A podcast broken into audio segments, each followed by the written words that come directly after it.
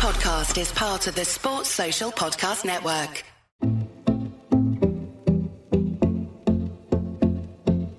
Inspire people to pursue a passion for paddling, for health, enjoyment, friendship, challenge, and achievement. That's what British Canoeing states as their purpose.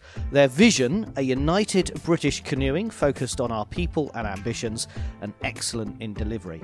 Now, it's clearly an ambitious aim and a wide ranging remit, and on this episode of Great British Bosses from Anything But Footy, we've come to find out how they do it. I'm John. And I'm Michael, and British Canoeing has 11 stated ambitions as part of their overall strategy. They cover everything from increasing participation in paddle sport to improving pathways to international success. Medals, in other words, at European, World, Olympic, and Paralympic level. And we're at the National Water Sports Centre in Nottingham to meet the man at the helm of an organisation that originally dates back to 1936. I'm David Joy, the Chief Executive of British Canoeing. So, David, first of all, tell us how wide ranging a remit that you've got because people will know about para canoe, which made their debut in 2016. They'll know about sprint and slalom canoe at the Olympics, been there since the 30s. A lot more goes on in this building, though, isn't there? Absolutely, the the, the Olympic and Paralympic disciplines are, are really important to the sport, but eighty percent of our members don't even compete. So we're we're definitely a sport, but but also a lifestyle, a leisure pursuit, and and for thousands and thousands of paddlers, getting out onto the water, onto the lakes, onto the sea, to enjoy that as a recreation is is a very important part of what we do, and supporting them to do that is is is crucial business for us. But but in, in competition wise, as well as the Olympic and Paralympic disciplines, we've also got seven or eight non Olympic disciplines. Last year, we won uh, just just short of hundred medals in European and World Championships across the non Olympic disciplines: canoe polo, marathon, freestyle uh, surf, and, and, and the list goes on. Um, and and those people just as committed as, as the Olympic and Paralympic athletes to, to being the best they can be. How important has it been then for you to introduce what you've called here at British Canoeing your Vision 2020 to encompass all of that? It's been crucial and, and fascinating at, at the same time. So I arrived in, in 2016 and we began a, a consultation pretty quickly about what people wanted British canoeing to be. And one of the top five uh, things that came back in the, the first survey is that British canoeing can't have a single vision. It can't be a single join up organisation because to that point it had never been.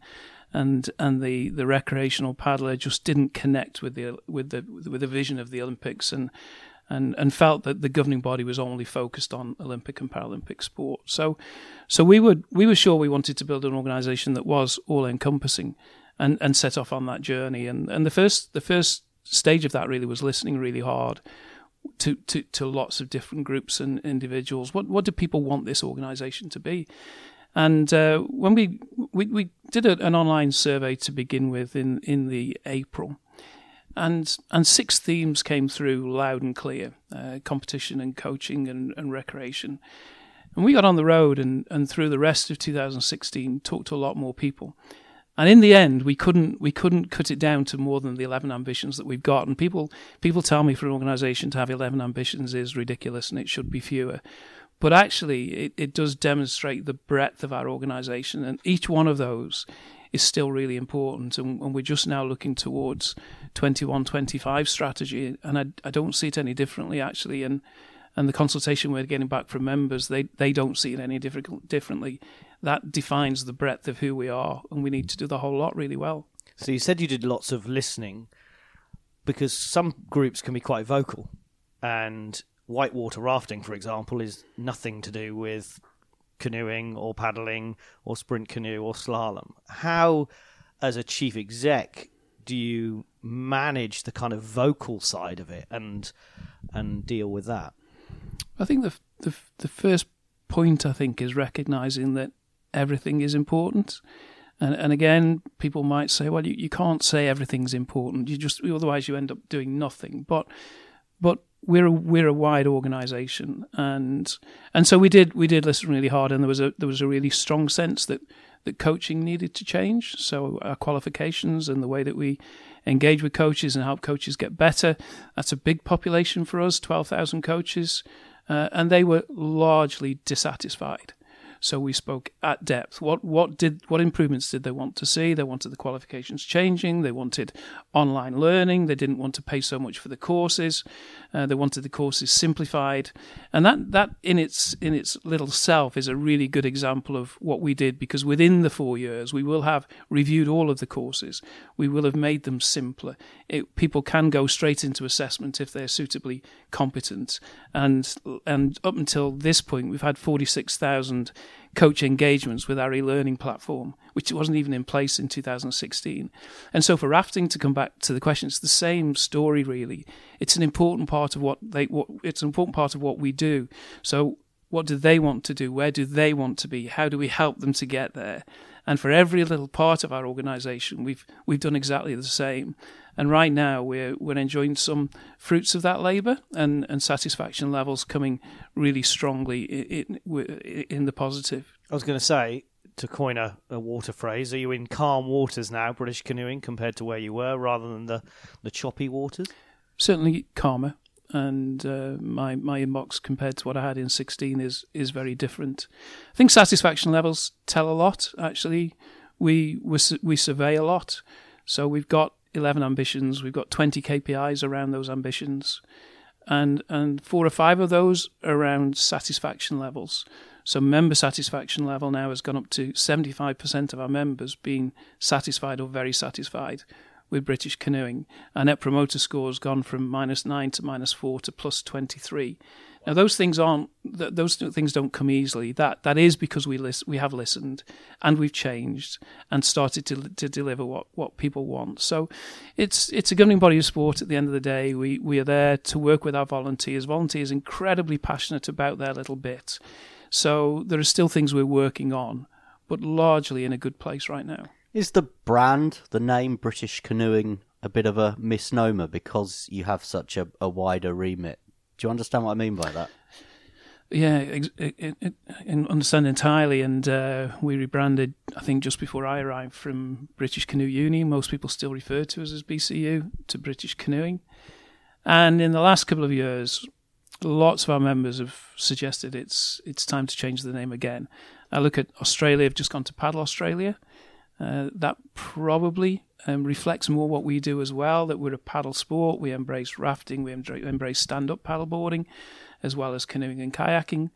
Um, so at some point we'll we'll do that piece of work properly. But but when we do it, we'll want to do it properly, and it's about freeing up the time and the resource to do it properly. Uh, and it feels as if it's not critical now, uh, but we'll come back to it for sure in the in the near future. One of the things I'm really intrigued about, and I guess you know the the man or woman on the street is intrigued about, is why does a sports governing body need such a detailed strategy? What does it offer you? Why go away and do that piece of work? Most governing body strategies are not as detailed as Stronger Together.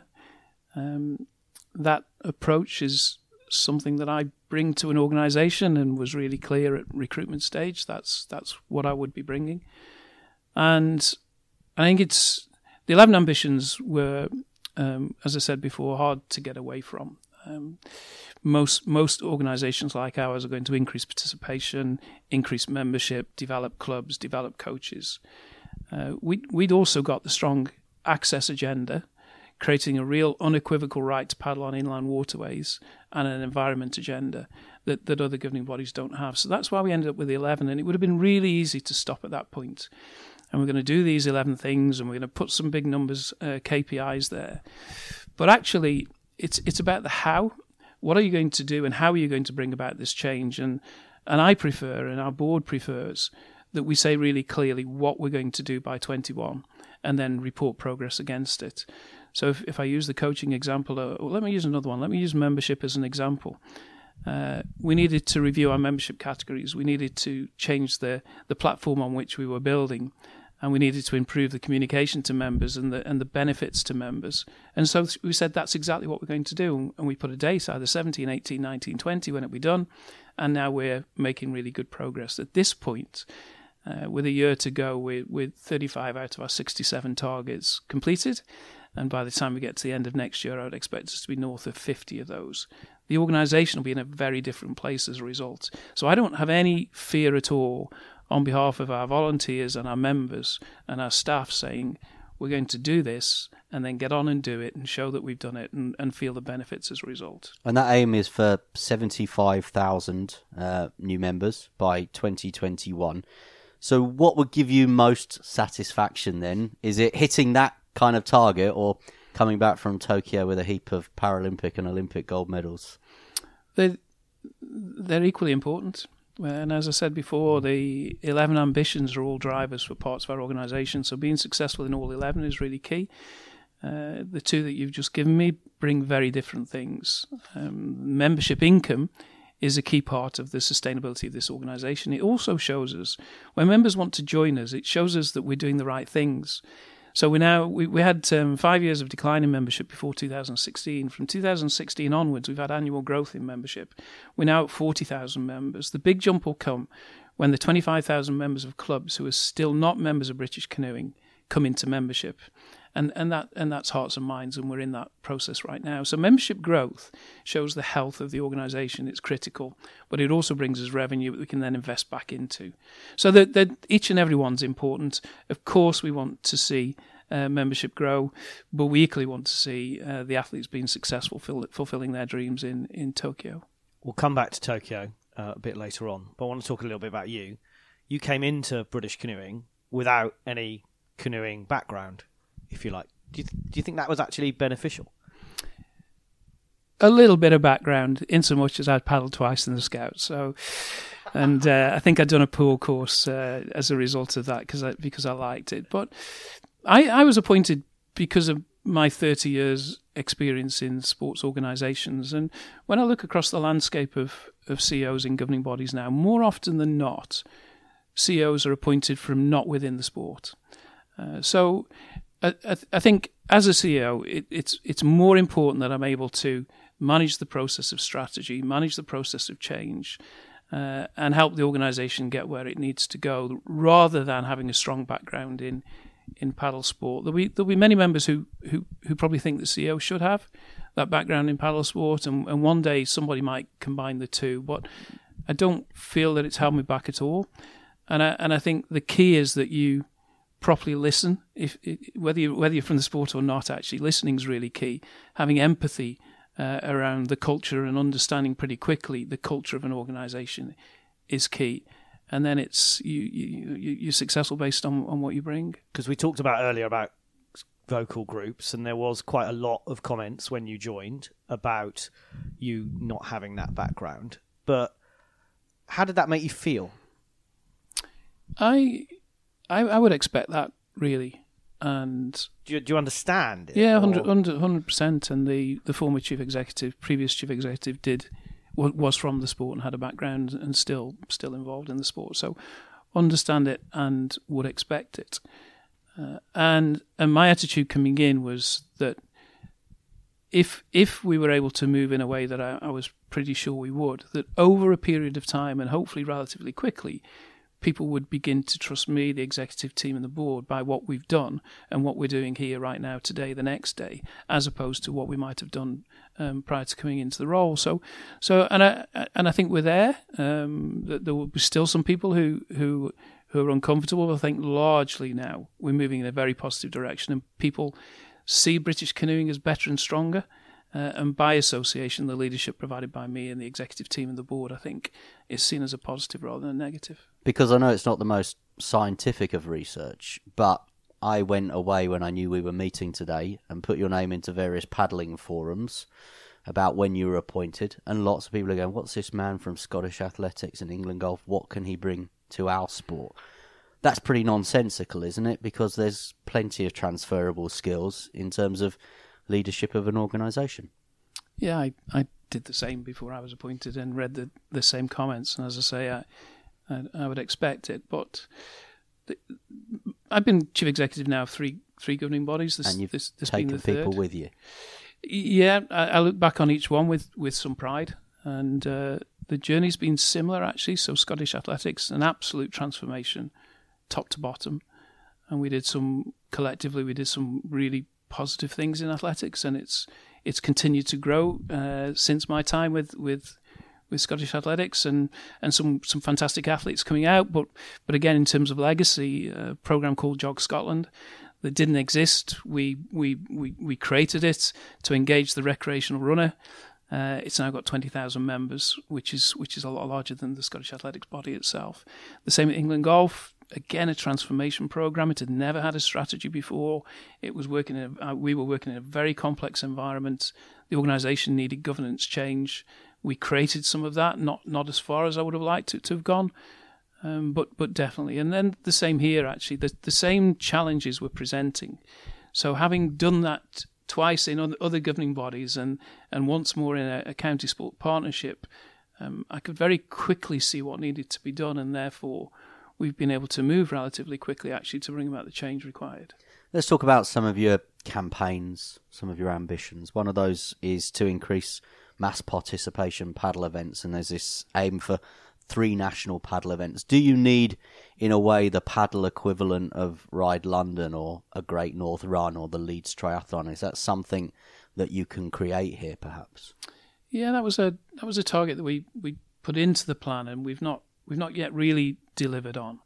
But it, but exactly that. I think um, most most people paddle in, in, in small groups, and and uh, and the most the bigger events are competitive events. So creating mass paddles is is an obvious gap within our sport, and something that could be on television for four or five hours on a Sunday afternoon, in the same way that you know those events I just mentioned are. Yeah, and and in other countries we we see that there's a huge event in in Paris uh, there was an event that we were closely associated with on the, the Thames last year that was cancelled at the last minute, Regatta London, and so so we think those are those are big opportunities for us to pursue, and, and early indications are, are that, that members and paddlers will would love to get involved in in big events.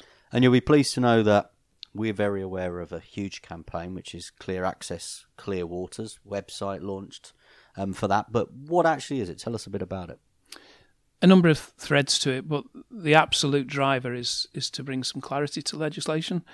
So, ninety six percent of the the rivers, inland waterways in England, access to paddle on them is is contested. So four percent, which tend to be the, the, the bigger rivers, are licensed, uh, and paddlers get licenses through membership. They can paddle on them rivers like the, the Trent and the Thames and the Severn. Um, the rest of the waterways, when when paddlers go on those waterways, quite often just being on the water will be contested by um, other water users or land landowners, and we don't think that's right. And we we passionately believe that the law needs to be clearer. It's not the case in the rest of Europe. It's not the case in Scotland. It's almost uniquely the case in England and Wales. And at a time when uh, it's never been more important that the public are, are active uh, there's never been more people wanting to be active in the outdoors. We think it's completely anomalous that there is lack of clarity in the law. So we've been working really hard with MPs, with ministers, uh, with the civil servants, and gaining real traction. We launched our charter just over 14, 15 months ago, and we believe that this change in legislation will come. It's for us now to keep working over the next two or three years to bring it about. This is Anything But Footy. Great British bosses. We're talking to David Joy, uh, CEO of British Canoeing. We're talking paddling. That's the uh, the key word that we uh, we need to keep mentioning. Um, your event strategy is about bringing major events to the UK as well, along with alongside UK sport. How beneficial is that as for an organisation or for your sport and, and legacy terms? Hugely, we we think that hosting events is a an important part of fulfilling our responsibility with the international federations. We're we're a big international federation. Someone has to host events. We need to take our turn. That that is for sure. Uh, but but we we see enormous benefit from the events that we host. So last year we hosted Slalom World Cup at Lee Valley, and, and we've got the European Championships in, in May, and then a Freestyle World Cup later this summer, and Freestyle World Championships next year. And and just from just talking about the event that we hosted last year, 220 volunteers gave four or five days to volunteer on the event, and many of those are coming into the the freestyle uh, world championships. So so people new to volunteering, getting involved in our sport, re- really helping. The athletes performed phenomenally well at that event, and and home advantage and the chance to compete in front of parents and friends and family uh, and for our, and for our members to be able to shout and cheer is again all part of building the community that we're trying to build in, in British canoeing. it, it's also really critically from a, a, commercial point of view. And we were able to attract event sponsors uh, for the first time. We, we've we, our commercial strategy is less developed than I would like to see it, but some fantastic sponsors in in, in, in Jafra and Red Bull and, and others that, that actually are working with us now outside of the events, which which is all, all very encouraging. So we see it as a, an essential part of who we are and what we do, and we'll continue to do that for the foreseeable future. Just very quickly on legacy, because I spent my whole 2012 covering the Olympics, and every week it was, well, what's the legacy? What's the legacy? When you look back now at Lee Valley and where we are in, in Nottingham, and we still have the National Sports Centre here in Nottingham, there is that legacy that people were worried about, isn't there? Lee Valley's arguably the best example of, of Olympic legacy anywhere. I would suggest the the centre itself commercially viable, um, very diverse sources of income. Actually, uh, we are regular users of the site. Our athletes are there all day, every day. The development programs that have gone into schools have produced now junior international athletes. Um, people that weren't even paddling in 2012 now in our junior international teams, Beth Forrow being the, the best example.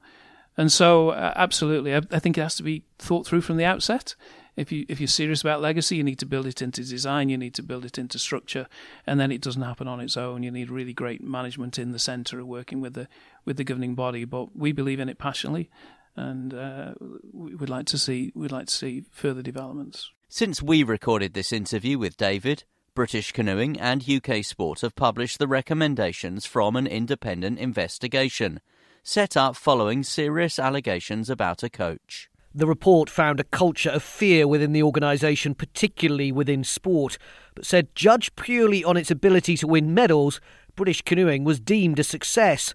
But that came at a heavy price, namely the physical and emotional welfare of many athletes. UK Sport welcomed the report and says it recognises that British canoeing has made significant progress. British canoeing has unreservedly apologised. I think athlete welfare um, we were not in the place we should have been coming out of Rio, and had a good hard look at that through 2016 actually before before we went into Rio, and by by the end of Rio, uh, by the end of the games in Rio, we're already making changes, and that we want athlete, athletes to be successful, but but we also need the athlete voice to be heard and I'm not sure as it was in British canoeing at that time. So we made some fundamental changes in in terms of our. We created a governance team. We appointed an athlete welfare coach. We created an athlete reps group that we didn't previously have, an athlete well-being plan that looked at all the difficult areas around times when it's most difficult for the athletes, selection, deselection, um, and and put an enormous amount of, around those areas to the point where now I can say that we're in a much better place and a pretty good place. and far from finished, and and uh, there there are still some things that, that, that aren't as I quite like them, but but we are hearing of them and dealing with them on a da- on a daily basis now, which which which is the best place we can be. So let's talk about Tokyo. It's looming, isn't it? It's getting much much closer. You have named some of your team already. There might be further names to go in there. Liam Heath has an opportunity to make history. Mallory Franklin, Kimberley Woods, Adam Burgess, and Bradley Forbes Cryans. And some people might be surprised with the naming of Bradley because he's there ahead of Joe Clarke. That just goes to show that it's very difficult to qualify in your sport for the Olympics because a reigning Olympic champion like Joe, you can only send the one the one paddler. It, selection for slalom team was was so incredibly tough, and only one athlete per event, four disciplines, one athlete per event, and only one can go. In in each of those four disciplines, we had at least two and sometimes three athletes who who could have been on Olympic podiums. So, four athletes selected for the games. All of them have pedigree, and uh, all of them with the potential to get on the the podium in our, our slalom events, and we, we really hope that each and every one of them then does. In in sprint, we're still qualifying athletes. Uh, Liam's qualified his, his quota place and his, his, his slot. He's current Olympic champion, unbeaten actually since the games in his K1 200 and, and in good shape going going into this season with, as I say, with some qualification events in May for the rest of the team. In Paracanoe, we've qualified seven places out of nine. Uh, we're pretty sure we'll qualify the remaining two in in early summer, and that team still has to be selected. But But again, when it is selected, I'm sure it'll be very strong. And you've got stated medal targets: three Olympic, three Paralympic. You've said you want to be a top three nation consistently.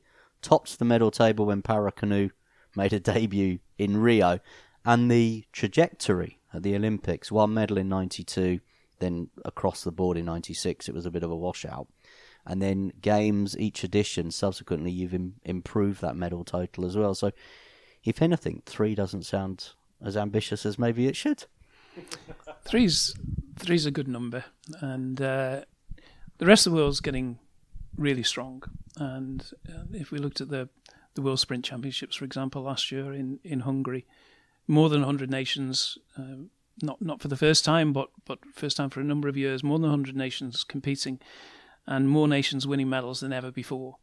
So, so the big powerhouses in sprint of, of Hungary and Germany, but actually lots of nations now with really focused programs, uh, creating some success. So, so we're in a very competitive sport, and and we need to keep doing what we're doing really well, helping the athletes be the best they can be, uh, and and we're hopeful that we will come back with medals. Just a final one, really, on the Olympic program. We talked there about slalom and sprint, but you mentioned freestyle earlier. Could you see the time in the same way that you know in ski and snowboard we've got freestyle events now?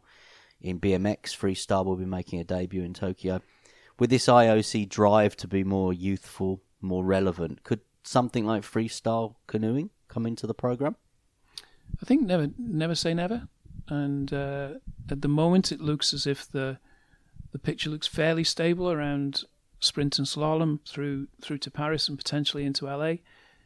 Uh, but canoe polo is a really interesting discipline as well, as a as a team sport and and freestyle very visually attractive, and we are cognizant of direction travel with IOC.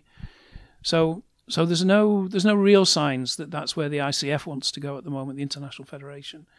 But but we're working really hard to develop those disciplines, and we can continue to do so. And is there potential as well for mixed gender kind of events as well, which again is something that the Olympics are are really keen on. It's it's coming quickly, isn't it, in other sports and and it, has been trialled in in, uh, in in in some of the national championships and international events. So probably more probable than changes to to the actual sports within within the games. I, would I'd be surprised if we didn't see some mixed events in, in Paris or or, or LA. So no Olympic white water rafting anytime soon. We're both a bit disappointed about that, aren't we? I think we could all have a go at that. Yeah. it's an interesting one, though, isn't it? Because you know who makes those decisions. Where does the lead come, if you like, for changing sport disciplines, or, or how does that come from the ICF, or does that come from the IOC? I think it's a, a bit of a mix, and I'm not I'm not right in the middle of that space. So the, the politics of how that actually works is is is other people will be better better placed. I think the the ICF, our, international body, has a responsibility to to keep looking to the future, and and so we're a we're a constant advocate within those international circles of looking what's right for our sport moving forward and ensuring that that we start we keep building something that, that will capture imagination. So I'd be disappointed if the ICF wasn't properly looking at the insight, analysing how successful other ventures have been in other sports, understanding what its member organisations are thinking. Uh, and and then if it wishes to change program, having early conversation with IOC. We we know that IOC also wants to conti- continue to see modernisation. So so I suspect it'll be somewhere between the two that we'll get this right in the future. Well, we wish you all the best of luck in Tokyo at both the Olympics and the Paralympics. David Joy, CEO of British Canoeing, thank you so much for talking to us. It's been my pleasure. Thank you. Sports Social Podcast Network.